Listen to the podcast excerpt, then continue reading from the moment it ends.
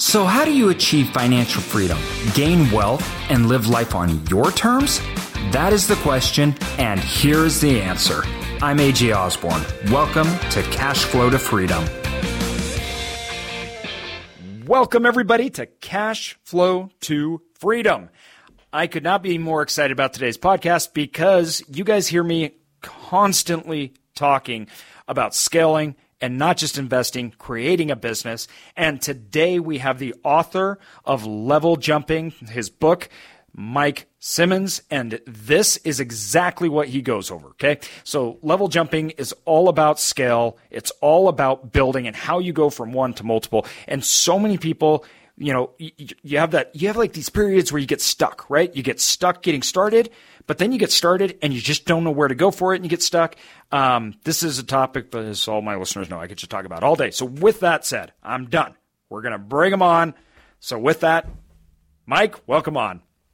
Thanks, man. Thanks for having me. I appreciate it. I'm excited to talk about this too. It's a topic I love talking about. So, okay, then just to get started, give a little background, and then two, though, I guess I got to ask, you know, when you, when you were coming up and when you when you were writing this book and you, you, know give me some background but why did you think it was important to write and what did you focus on because there's so many different parts of scale and there's so many yep. different parts that people talk about yep Okay, fair enough. So I'll start with who I am and, and, and where I come from. So, born and raised in Michigan, Midwest guy. Uh, father was a Marine. Uh, then he turned. He was became an auto automotive worker, tool and die guy, real hard nosed, blue collar uh, environment. No no entrepreneurs in my life. Nobody telling me start a business, grow a business, build a team. None of that. It was get a job, get a union job, go to work, work for 35, 40 years retire at 65 you know die 10 years later and that's sort of like how life is is run and and i you know i'm, I'm a kid so i, I kind of bought into that i got a job working for ups right out of high school and i thought okay done deal don't need college i have my union job i'm good to go right mm-hmm. and i got a job there at like 19 and by the time I was 24, I had to go to the chiropractor three days a week just to get out of bed. My back was so wrecked by 24. And I saw these older guys hobbling around, bad elbows, bad knees, can't stand up straight. They're off on medical half the year. And I was like, this can't be what I'm going to do for the rest of my life. Like physically, I don't even think I can at this point. So left there, went into the automotive industry. Again, parents thrilled. I think, all right, I found it now. This is where I'm going to be the rest of my life. Still no need for college. I'm 24 years old. And started working, and uh, uh, the automotive automotive industry hit a downturn around 2000. And I was in the industry for about six six years at that point. And when I saw people losing their jobs and stuff, I just sort of looked around and said, I'm expendable. Like I don't have a college degree. I have some experience, but what what sets me out from the crowd right? At least i was self-aware enough to do that. I realized i don't know that i would hire me if i owned a company. Like why would i? There's other people that are more qualified losing their job. So went back to college got a degree got a much better job much higher paying job. Now i've got a degree. I'm on this kind of a white collar course now. I see this corporate dream. I know what i want to do I'm, I'm set i know exactly what i want out of life and as i start climbing this ladder and going down this path i'm looking at the jobs that I'm vying for in the future, like the jobs that I'm coveting that I think I want. And these folks hate their life, hate their wife, hate their kids, working all the time, ulcers, miserable, just miserable. And I'm like, this again, I sort of had this like, what am I striving for here? This doesn't look like they hate their jobs. Why would I like it? Right. So started looking into real estate, not not necessarily real estate. Started looking into how to invest, how to invest my money, what money I have, how can I make this money work for me so I can get out of this sooner. And started looking at stocks and, and things first. Stock market, day trading was a big thing and i just hated it you know? Like i could go on and on with stories about how much i hate it but i really just didn't like it. But if you google real if you google investing eventually you'll hit real estate. You'll you'll go far enough where you'll hit real estate investing. And i did and i started reading these success stories and reading about people who are doing real estate and i started finding these different places and meetups and seminars and i i just I loved it. I was all in, loved the world. This was 2003 now. That's important to know because I fell in love and I said, This is what I want to do with my life. This is who I want to be. I found it, right? 2003. Fast forward 2008. Bought my first property, right? So what did I do for five years when I was so enthralled and so excited? I did what a lot of people do. I procrastinated. I made excuses. I got into this paralysis analysis. I don't know enough. There's another technique. There's another thing. There's there's rentals. There's flipping. There's storage. There's notes. There's all these things I can do, and everybody makes it sound like that's what I should be doing when I talk to them, and I just froze. And honestly, at the end of the day, I was afraid. I think that's what a lot of freezing is paralysis analysis, procrastination. It's all based around fear. It's all fear based. Yeah. And uh, in my house growing up, fear was not tolerated. It was not something we we we uh, we celebrated. And I kind of got disgusted with myself. Like, what am I doing? Like, I'm kind of a big poser. I'm a big liar. I'm telling everyone I'm in. Re- I'm doing real estate. I'm I'm excited. I'm not doing it though. And so I finally just took the plunge. Did my first deal 2008. It happened. I probably saved myself a little bit by procrastinating it a little bit because the house. I actually the first house I got an accepted offer to. I was started out as a flipper, by the way. But when I, the first house that I got an accepted offer and I was waiting to close, the small local mortgage company that I was using went under 2008, right? It wasn't yeah. unusual. They went under. I lost my down payment. It was a big disaster. Money I didn't have, you know, basically. And I thought, oh, this is the worst thing.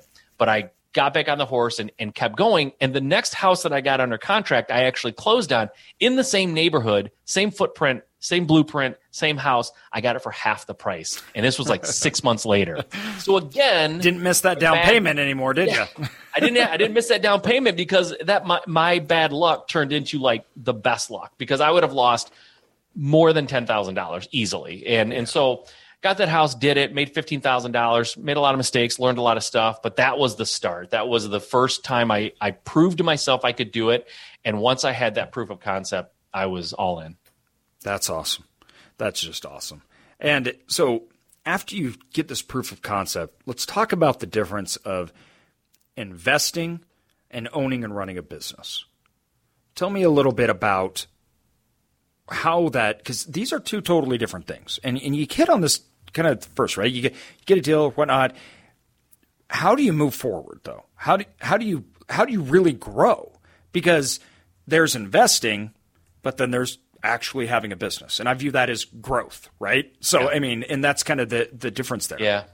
So for me, like a lot of times when people talk about investing, and I and I don't know what side of the fence you fall on here, but when some people will say flipping is not you're not a real estate investor. You're you have a business and you flip houses. That's great, but that's not investing. Um, and I, I, get that. I get that point. So investing is is very passive, right? You can invest and just sort of have. You can have, you know, uh, you can be part owner. You can just have rentals, and somebody manages them for you, and it's very hands off and passive. That's that's investing for me. Owning a business is it's it's having having something that produces predictable, reliable income and it's something that has to be managed. There's there's a there's a level of involvement there, right? And so, but I, I think where we're going to go with this in a minute here is there's there's also there's this you know they talk about it in the e-myth right these the operators the technicians mm-hmm. versus the owners yes and all of us virtually all of us start off as a technician we have to we have to be in the trenches we have to know how to find deals we have to know how to close deals we have to know how to raise money for deals. Like we're doing it all, right? And depending on which part of the business you're in, there's different components and different seats that have to be filled, whether it's you or somebody else. But initially, it's always you. And what I my business was I grew to a point. I was running around like crazy. I grew to a point and I could not imagine going any farther than that.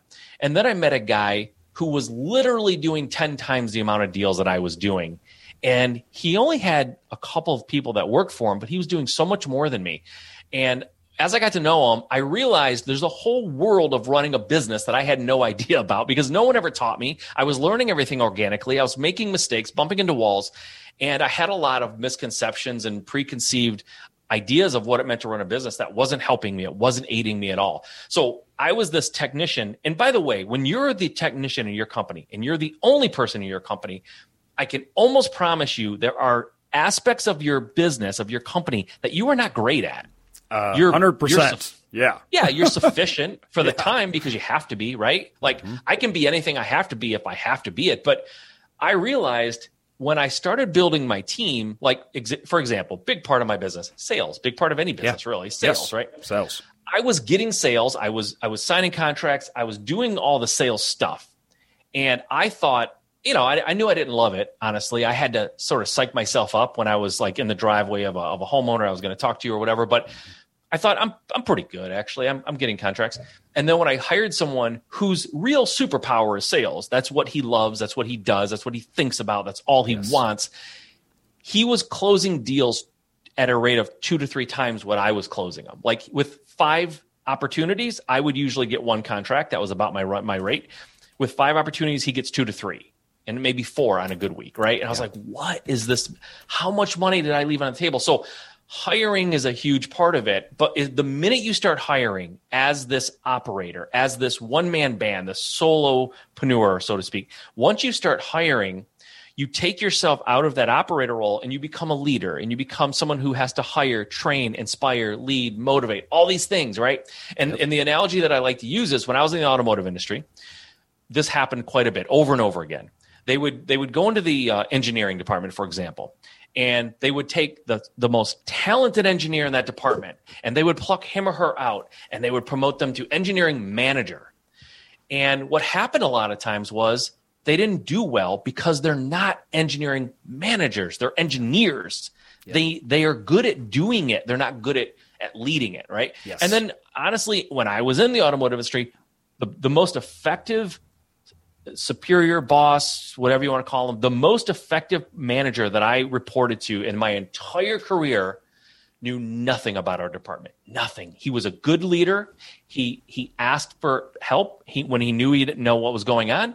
He leaned on the experience of some of the more senior people in the department, and we were wildly successful. And he knew nothing. And he admitted, "I don't know what you guys know. I need you. I need you so that we can be better." And far and away the best manager I've ever worked with. So I try to take that into my company and realize there are people that are better than me. I may have done that job, but they are better than me. And that's why I hired them. I want them to be better than me.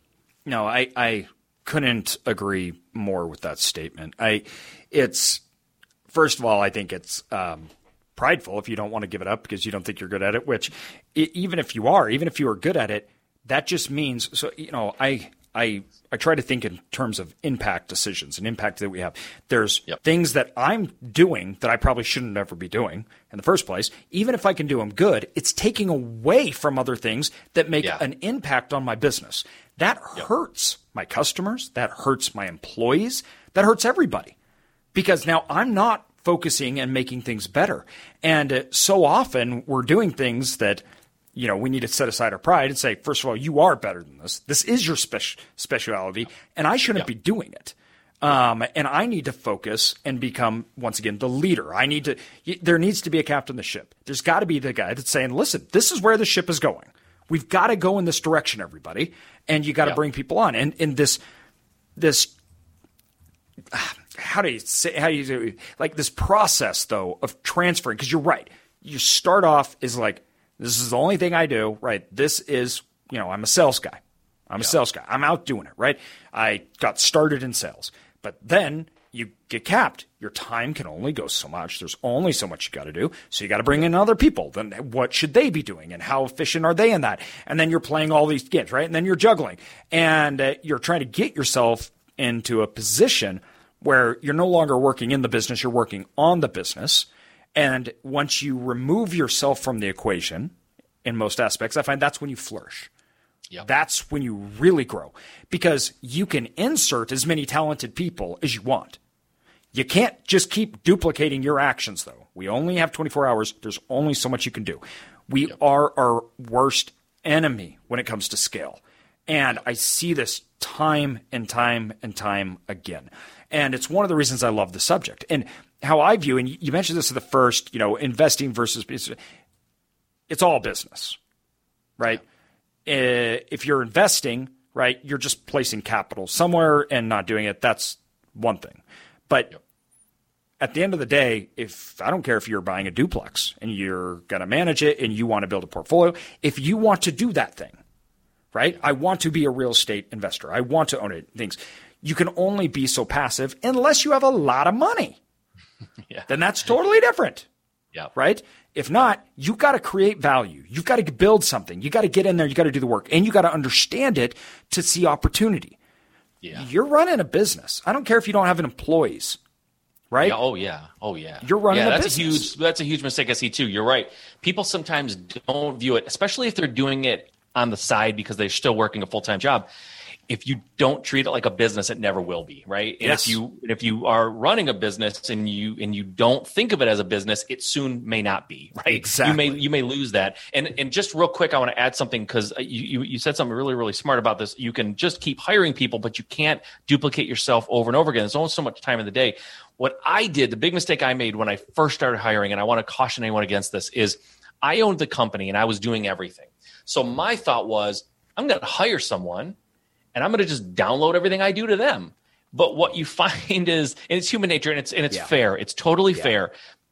They're not going to be able to do as much as you because they're not incentivized the same way you Yes. are. If this thing blows up and becomes a million dollar, five million, ten million, fifty million, whatever it is, you're going to benefit differently than them. You can't expect them to be you. And and mm-hmm.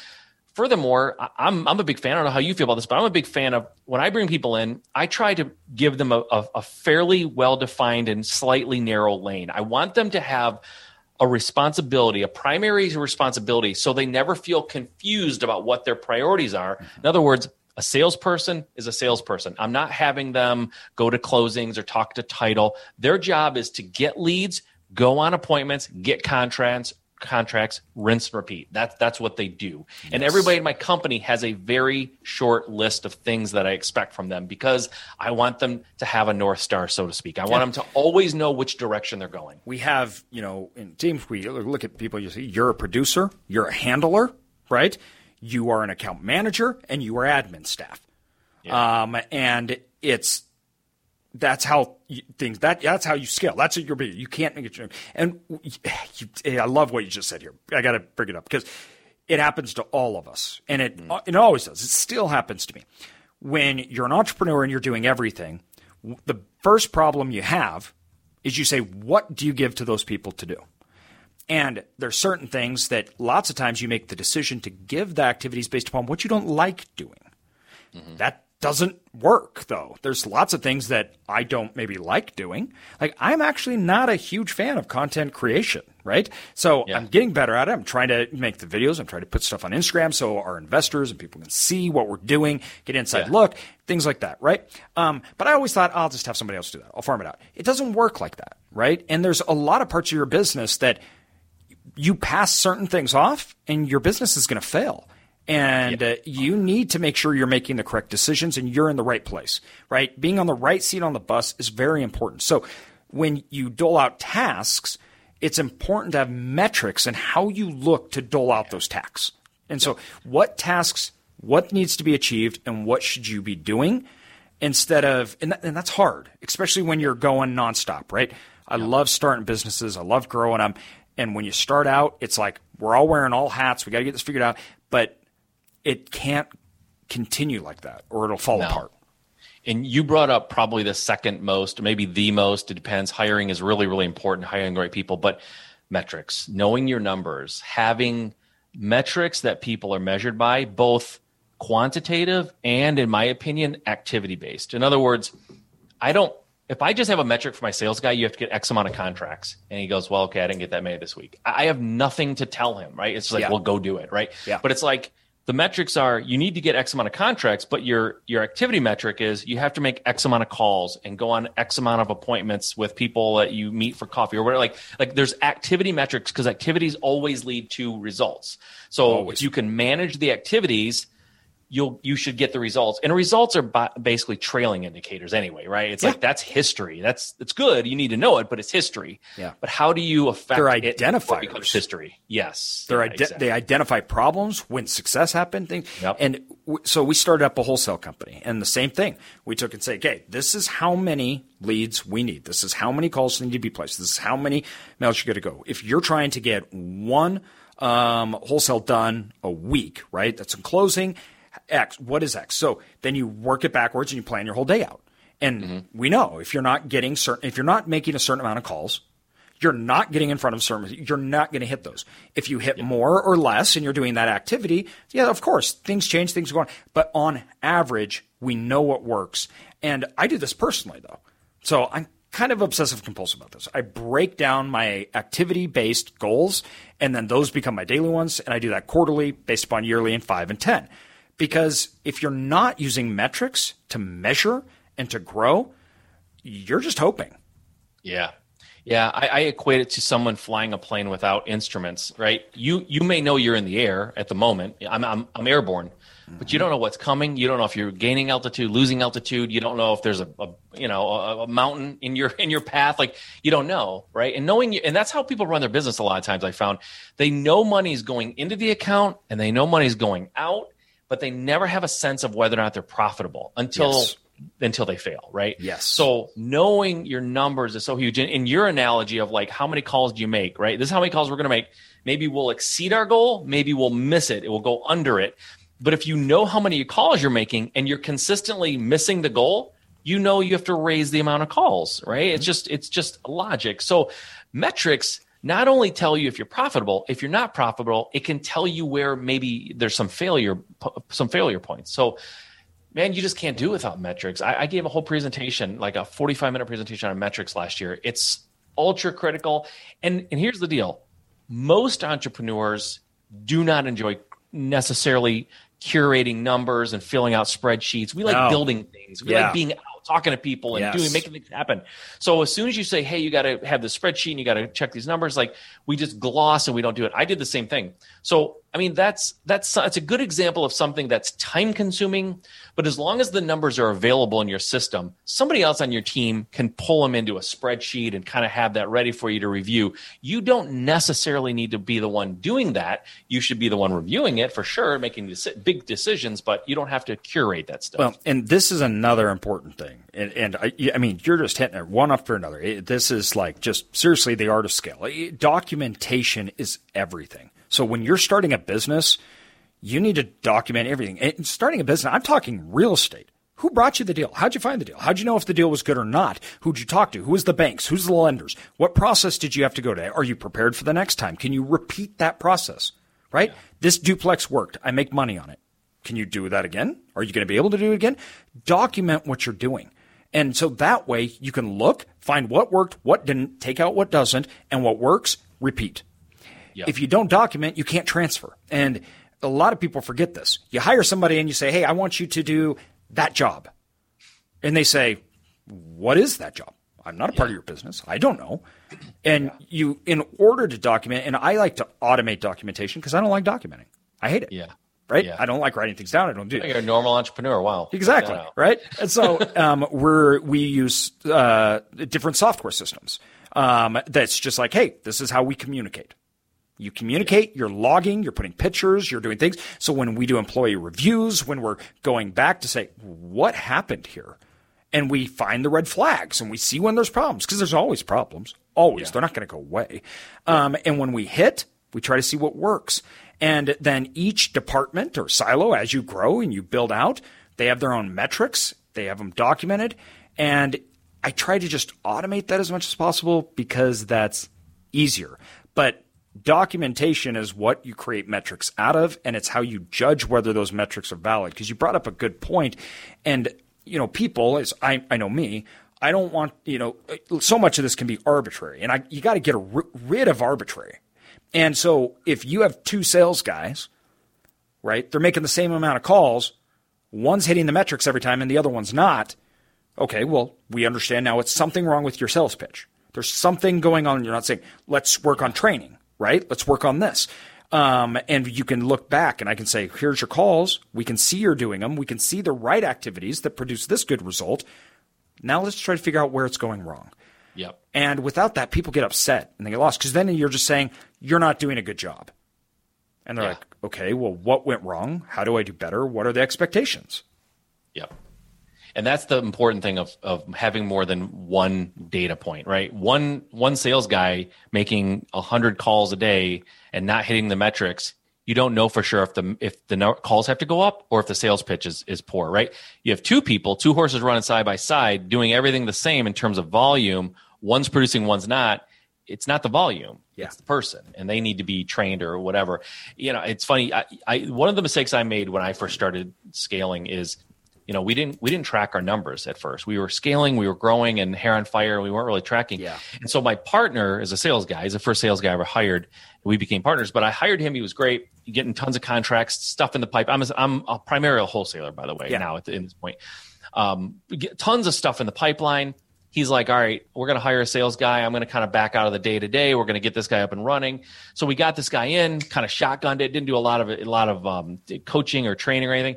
Got him in the field. We're like, all right, we're closing deals. We're like, this is awesome we were closing deals. We weren't signing deals, but we weren't paying attention to that because we just knew, hey, another closing today. Hey, two closings today, four closings next week. This is great. We're just rocking and rolling.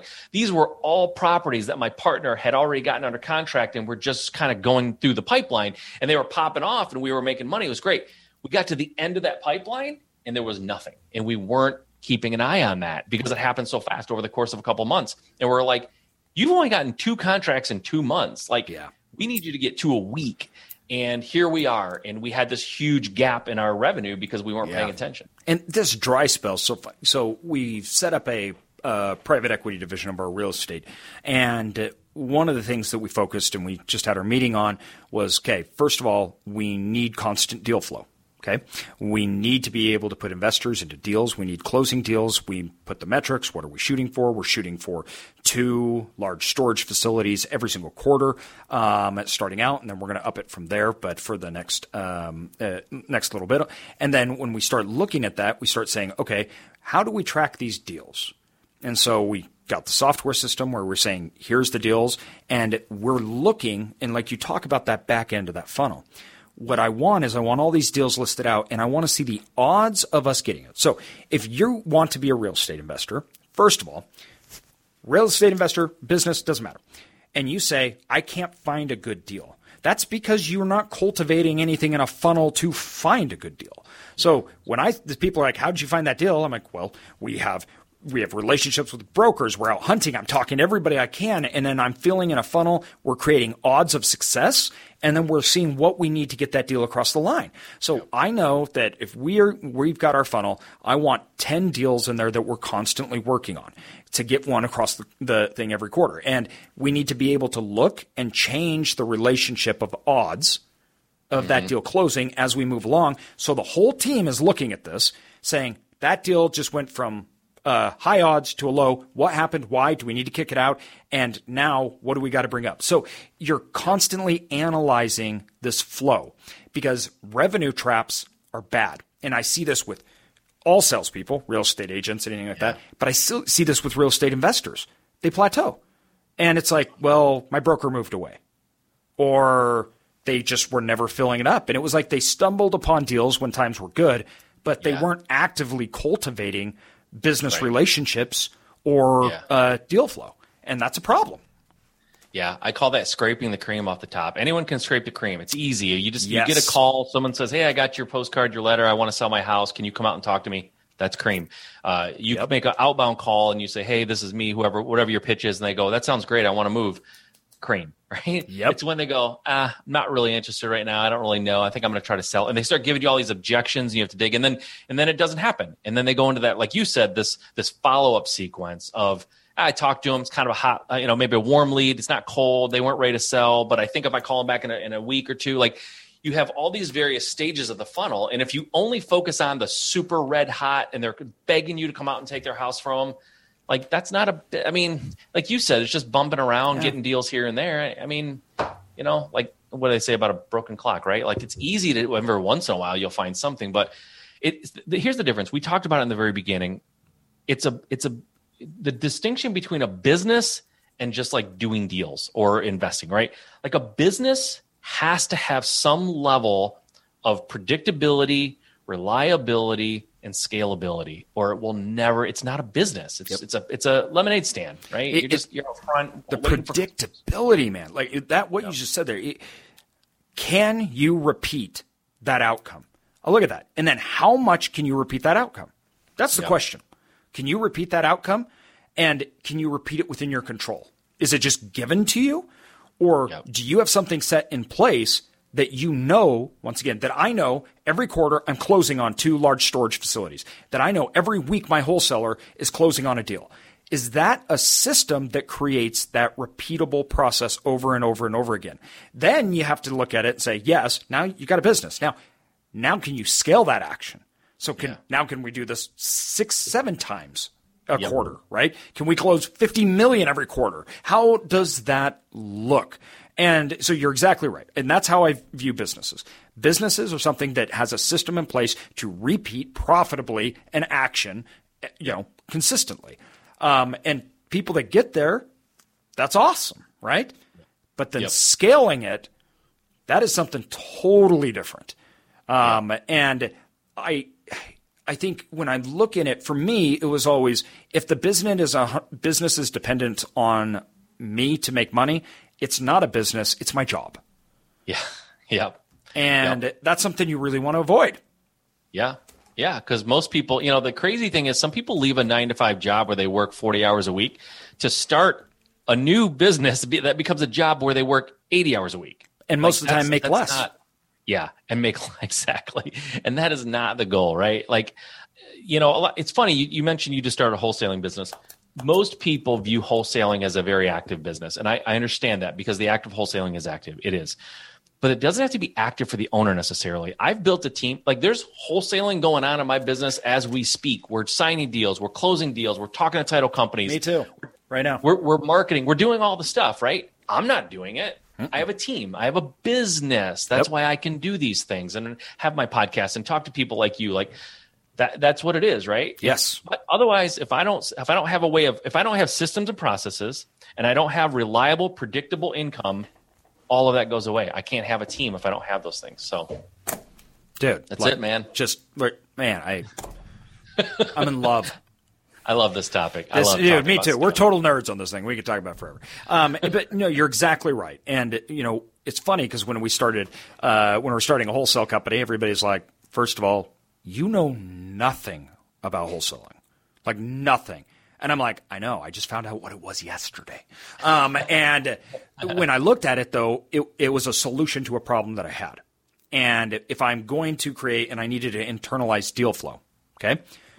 Well, people are bringing me off market deals, but I am 100% dependent on them, as in they can shut the door to my business. And that was the same thing with capital aggregators. So people that have money and they put money with you to invest, right? they could also shut the door. Like, oh no, all the money here, all these people give me money, then I give it to you. Yeah. Those were two major issues to scale for me. And every time I start a business, I look, can this thing go to 100 million plus? And, yeah. and if it can't, why not? And that, those were the issues I was running. I'm like, these two things, deal flow and capital, they're controlling my business. And I got to end that. And so I'm starting a wholesale company up so I can control my own deal flow. Now it needs to be profitable too, though. It needs to be its own engine that is profitable, making money. And so I went, I found other people. Um, my friend Cole, he runs a great wholesale uh, uh, company. He's just absolutely killing it up in Seattle. And I said, hey, hey, teach me, right? I don't know. And then two, I'm going to find the the the awesome sales guy that's ready to go out. He's hungry. We can um, get him all set up. I'll pay for everything and leads gens. We'll get him commissions. And guess what? We're going to figure this thing out, right? I don't know how this is going to end. I'm st- I'm just in the first month.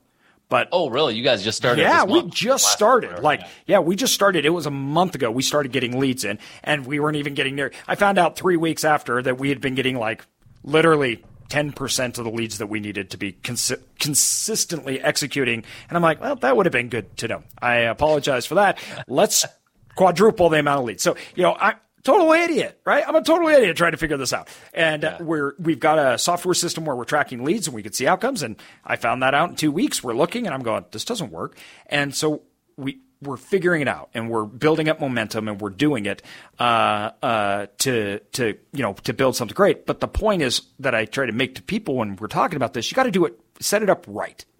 Yeah. Right. You don't need to know everything. Yep. But you need to set it up right. Going back when you have a business that is worth something and you're making money and trying to change the fundamental principles that made you to where you're at, that can be hard or impossible. Yeah. And so I always look at those inputs in my business, right? Am I dependent on lead flow? Who am I dependent on? Where are these things? What are all the things that take me to execute this business? And can I leverage these? As in, can I can I move them up to scale? Or if they go away, how do I replace them? Am I dead in the water? Am I shot?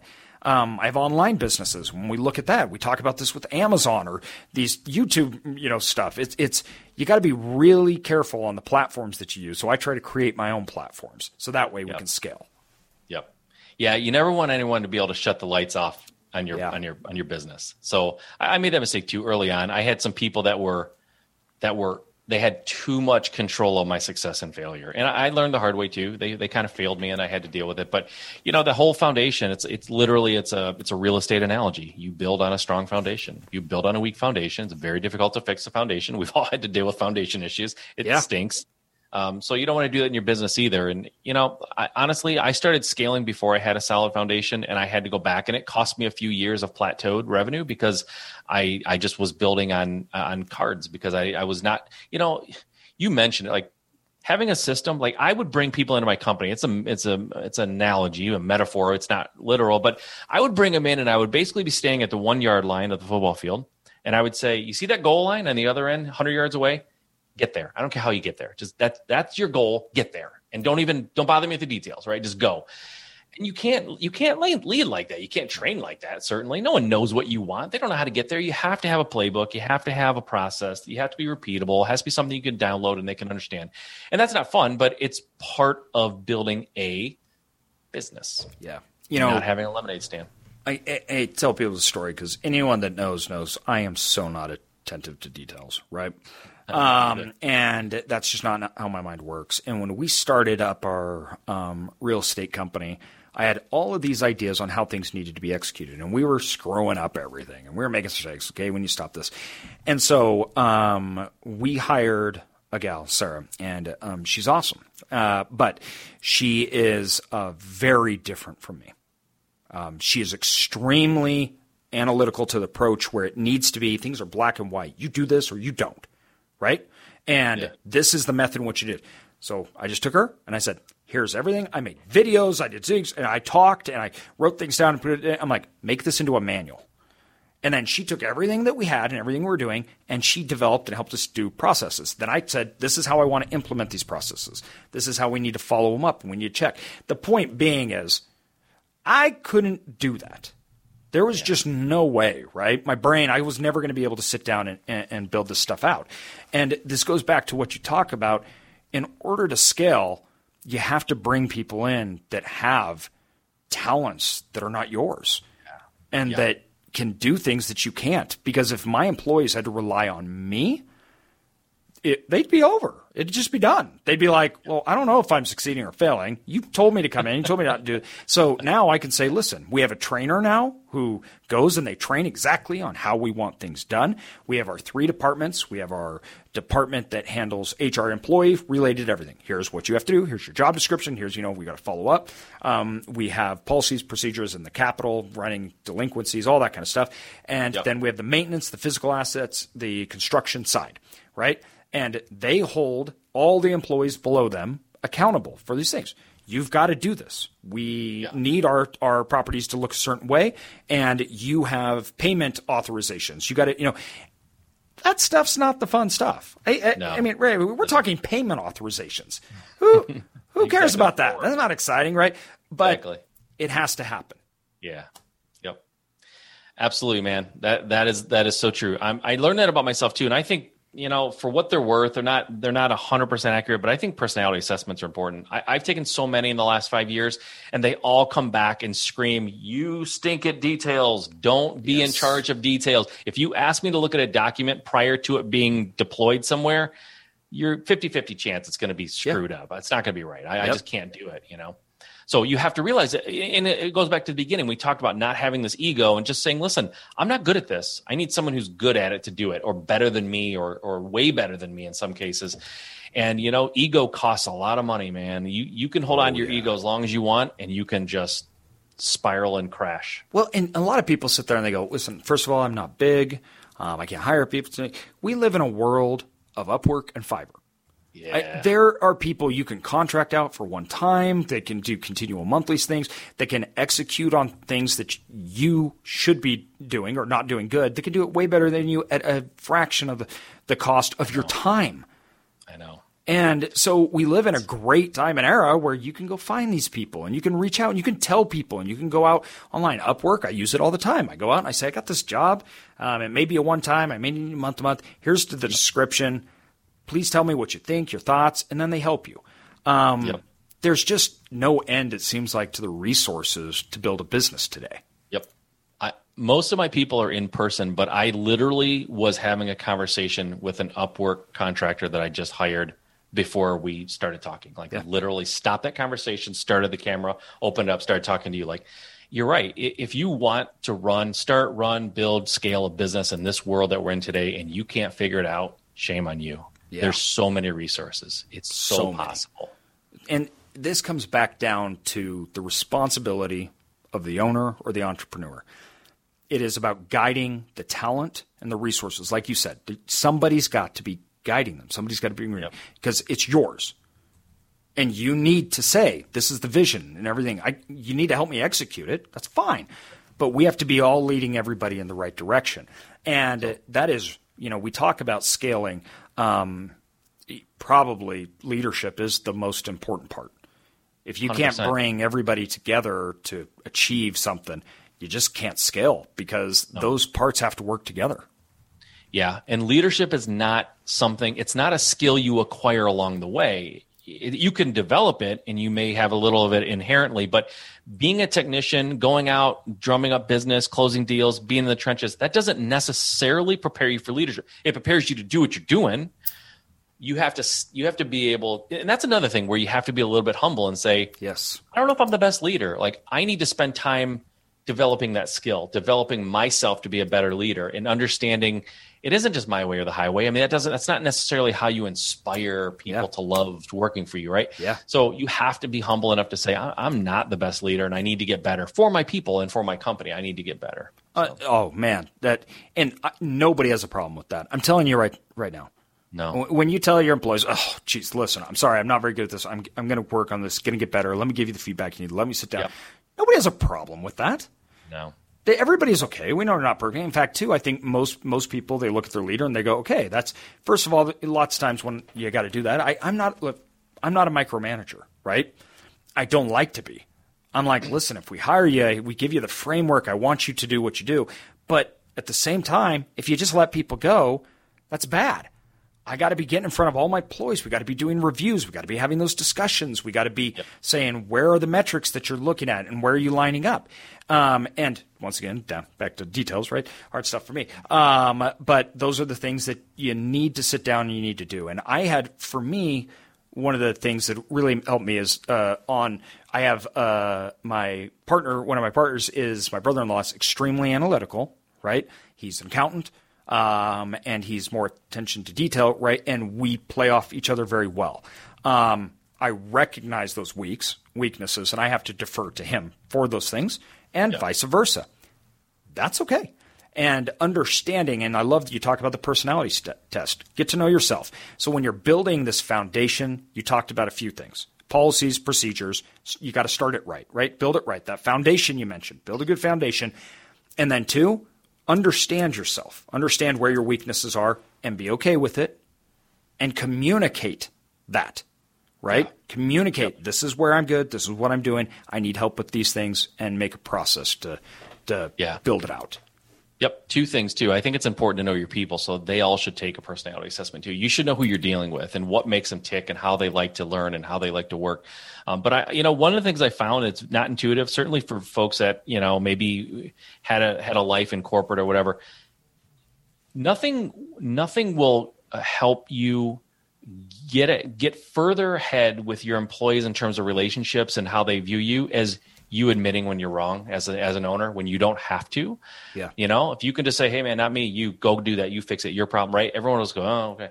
But when you can go, guys, listen, this was on me. I screwed this up, and Yeah. and it's not going to happen again. And here's how I'm going to fix that. So people go, "Wow, he admitted he was wrong. He was yeah. wrong, and he admitted he was wrong, yeah. and that's awesome. You know, people respect that. They res- it's not weak. It's it's people respect when you can be man enough or woman enough to say, "I was wrong, and I'm taking ownership of this." You know, and that's the interesting thing about being a leader, and when you're scaling and you have other people.